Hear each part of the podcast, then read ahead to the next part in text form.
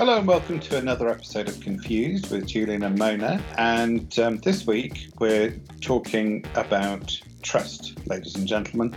Um, trust in each other, trust in the workplace, trust that needs to be there between the boss and their staff. For God's sake, it's it's a fairly simple uh, idea, isn't it, Mona? That you actually trust your staff, um, especially trust your staff when you can't when you can't see them across from where you're sitting. yeah, but it's hard. it's it's something. Well, talking personally, I've never had a particular problem with it because I believe in empowerment, and I think this mm. has been something that. Um, the onus is on the manager to be very clear with the task that they want um, and to set a clear deadline mm. and to mm. be there to help your staff member. It's not mm. rocket science, but it's something that a lot of people seem to struggle with because the old command and control method of managing people, uh, mm. which is, is even prevails. No well, yeah, but it's it's quite common to see that in so many uh, roles and positions now as well. Because even though that is it, it, it is meant to be phased out, but now with this sudden abrupt introduction of remote working, uh, ha- it's completely gone. You've got to empower your staff and give them the roles and responsibilities, and and hopefully accept them to do the best because based on the training and based on the team culture and based on what they have learned by the time they've been in that role you expect they will do a better job. And if they don't then there is those difficult conversations that that have to be had.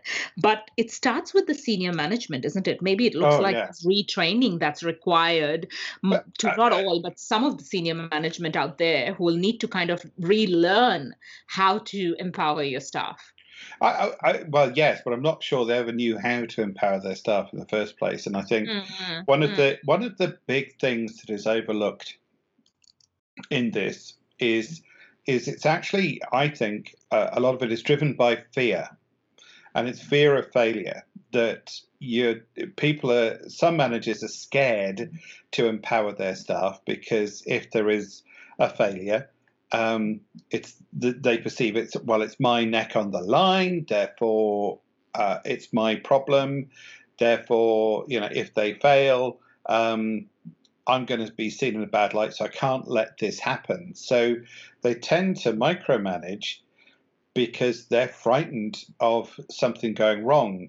Whereas if you actually, in my personal opinion, empower your staff and you are clear enough to set deadlines that allows potentially mistakes to happen that you can recover from.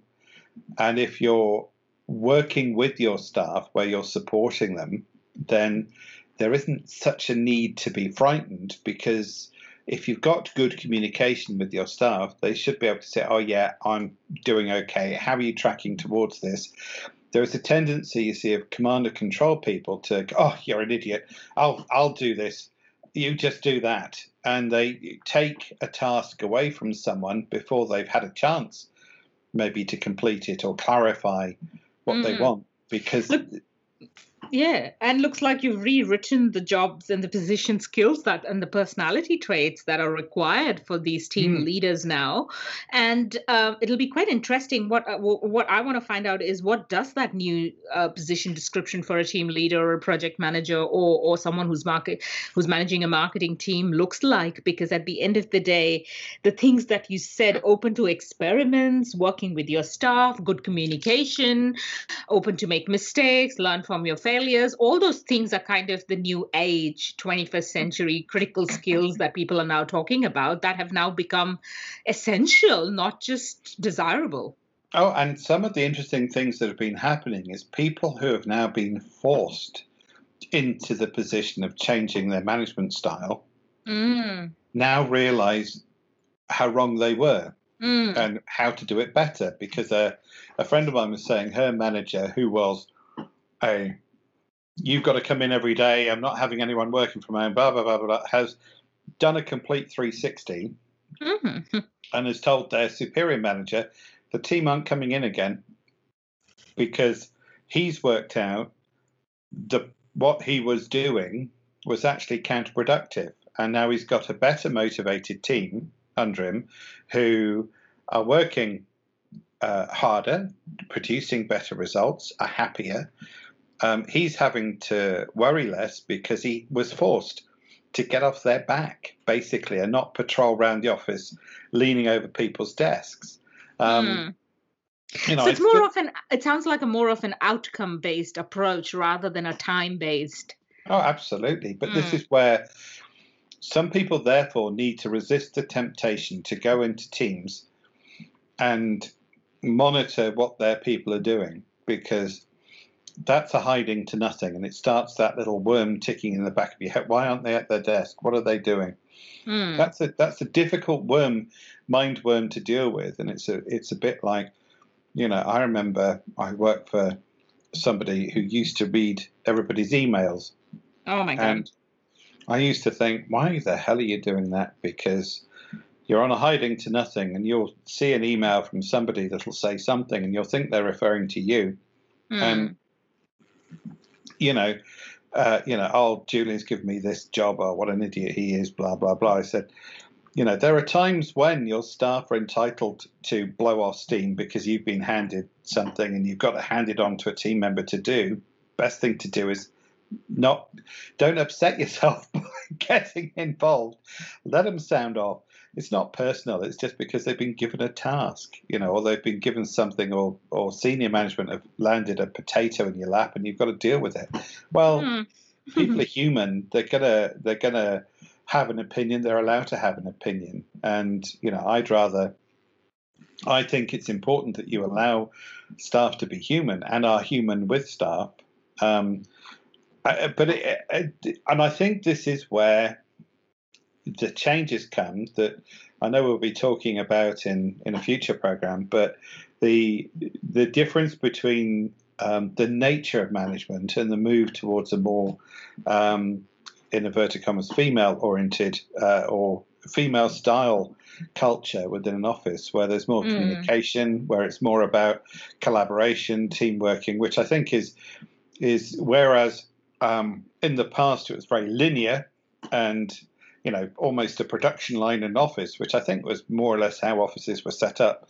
You know, paper printing. It was it was sort of uh, tasks come in, they go out, and paper shuffling backwards and forwards, and all this sort of stuff. Mm. That yeah, all of that is redundant. But as somebody said, we were in a situation where we had uh, an office that was designed, an office environment mm-hmm. that was designed for the 1950s being continued on into yep. uh, the 21st century. And it's kind of similar to the situation in industry where robots have revolutionized uh, industry now, and you look at the same thing happening within the office. The, the technology now is there that enables um, people to work perfectly well together, like you and I do separated yeah. by by and an hour's an hour's journey. And this also um, impacts in terms of the teams. This also impacts all these other uh, other positions within the organization. So if you look at human resources, if you look at uh, hiring talent, all those kind of uh, and from that, I wonder what the, I really wonder what the performance appraisal uh, situation looks for this year, and what does the KPIs look for next year? Because I think most of the organizations or most of the businesses out there have kind of struggled to uh, kind of re reroute their journey and kind of think where which direction are we heading? What are we doing here? What kind of teams do we require? What does reallocating resources means in terms of remote teams, how, what's working. And mind you, not all personalities will be have taken this on board. Some people have needed more time to adapt to this change mm. of working from home. Some have taken it within their stride and have said, "Oh, this is beautiful. I can be more productive. I can really do a lot of things." But but some of the team members are like, "Oh, I just can't work until I have a group of people or a place to go to work yes. to. I can't function this way." And suddenly, how do you? How does the organization deal? How does the team culture deal with someone who's not willing to kind of open up in an a remote locations format because they'll be like, oh, I didn't sign up for this. I've had so many years of interaction face to face. That's all I do. And I think it's interesting that then you can look at some people locally mm. here have started to go into local offices where yeah. they can interact with other people mm. um, who they don't work with. Yeah. Yeah. But who are just other people working in the office. Yeah, and that's kind of really productive and worked for them. So they're not actually going to their home base where they're actually located with their core team, but they're mm. working with people in the in a larger organization. They're working with other people who work in completely different different projects and teams within the same organization. And as yeah. you said, they find that still better than working alone from home. Uh, or working with not even with the same company but you're in a mm. space where you have multiple different companies, multiple different co-working. People. Yeah, that's that's definitely on the rise, and I think uh, more and more offices and things, and there's there's talk about more larger organizations doing that and having uh, office office buildings kind of refitted uh, to fit more than more than a couple of uh, businesses in there where uh, people can actually co-locate and work together and and not necessarily be booked in that office nine to five five days a week one of the one of the most interesting things was when I back in the in the dark days of um, the 90s when I was a smoker is the most interesting ideas happened in the smoking room. the water cooler conversation now. Yeah. Yeah. Yeah. And it, it was interesting because you'd meet people from different parts of the business mm. who smoked. And you talk about what you each did, and you'd ask a question, and you'd ask, you know, do you know about blah blah blah? Mm. Brilliant place for actually, mm. and again, that's I think is the essence of what needs to be captured and kept mm. of those water cooler conversations and those those uh, interactions, and mm. that's what businesses need to nurture now. Is they need to allow their staff to do their job, and they need to concentrate on the social interaction and helping their people generate ideas and concepts for them for the business that mm. that's where the value is going to be and that's going to be it just shows that there's a lot more support needed now from both angles, not just the engine room of the workforce doing all the work, but also the senior management pulling some weight in and trying to think about team values, culture, and bringing the team together socially and generating ideas for work. For, for once, all those lovely mission statements and all those lovely, oh, we're, uh, we do this, that, and the other for our staff. Can you imagine, can you imagine all those values posted on company walls? Nobody's there to look at them now. Oh, it's a delight. They'll actually have to do it for a change instead of oh, instead of instead of saying you know things like "we act, we care," which I always used to read like "we act we like act, we care." we act like we care, um, which which used to used to used to cause me to laugh like a drain, but didn't amuse my manager. Um, anyway, on that note, Mona, thank you very much again. Uh, listeners, listening to the next exciting episode of Confused, and uh, we'll be back in a week's time. Take care. Bye.